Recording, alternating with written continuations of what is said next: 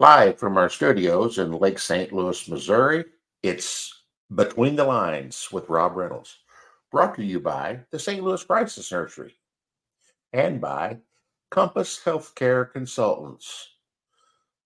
And now, Between the Lines.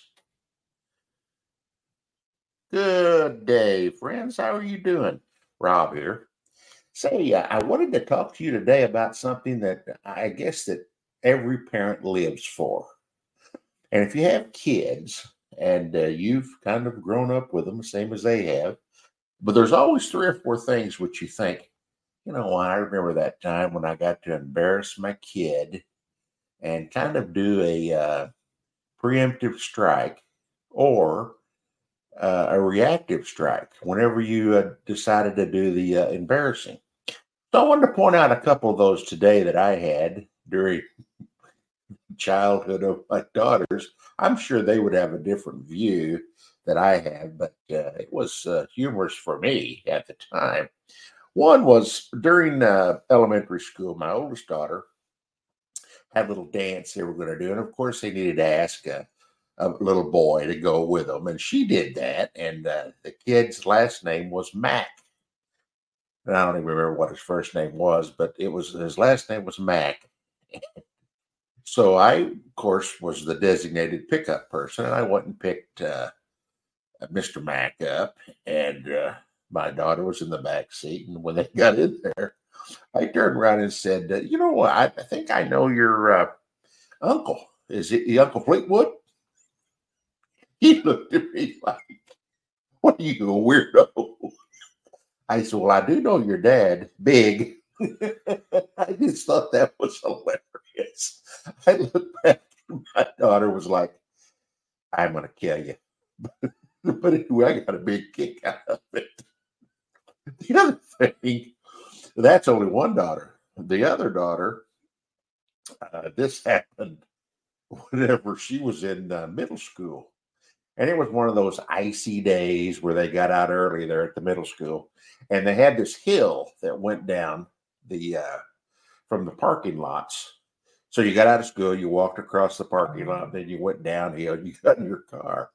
Well, she jumped out with her friend and ran down the hill, and I thought, I don't know any need for me to take the steps. So I started down, and I slipped and fell, and literally did a barrel roll down the hill. Meanwhile, every kid that was getting on the bus was looking. Every parent that was saying, Who is that fool? And of course, my uh, daughter and her friend were standing there saying, I wish I could turn into a molecule and disappear. now, the other one was whenever the youngest was in high school. I was subbing at that time, uh, and it just so happened that that day I was at her high school. And uh, it, it came time, about, I think it was about 10 15, if I remember the time correctly. But they had a, uh, a tornado drill. And of course, you need to get under the desk. Oh, for Lord's sake. Me trying to get under that desk was a sight for sore eyes. It was all over the school, me trying to get under that desk. Finally, I just said, heck with it. If it blows me away, it blows me away. So even years later, I was known as the sub that couldn't get under the desk. what a stupid plan, anyway. Just go out in the hall and get by your locker. Well, the final thing was one which could have been very uh, tragic, but uh, it, it did happen, and uh, it happened at Six Flags. You know, the, the joyous place. But we were out there, and that's when they had the lazy river and the lazy river flowed around and you flowed on mat on little rafts and just had a big old time going through there. Well of course my kids were there and and the, the lazy river was just jammed that day. So i went through the line. It came time for me to get my raft. And for whatever reason i thought it would be smart like to just put that raft over my head and pull it down well, I got that thing about halfway pulled down. It wouldn't go any further. And I was like uh, floating through the lazy river and I flipped upside down.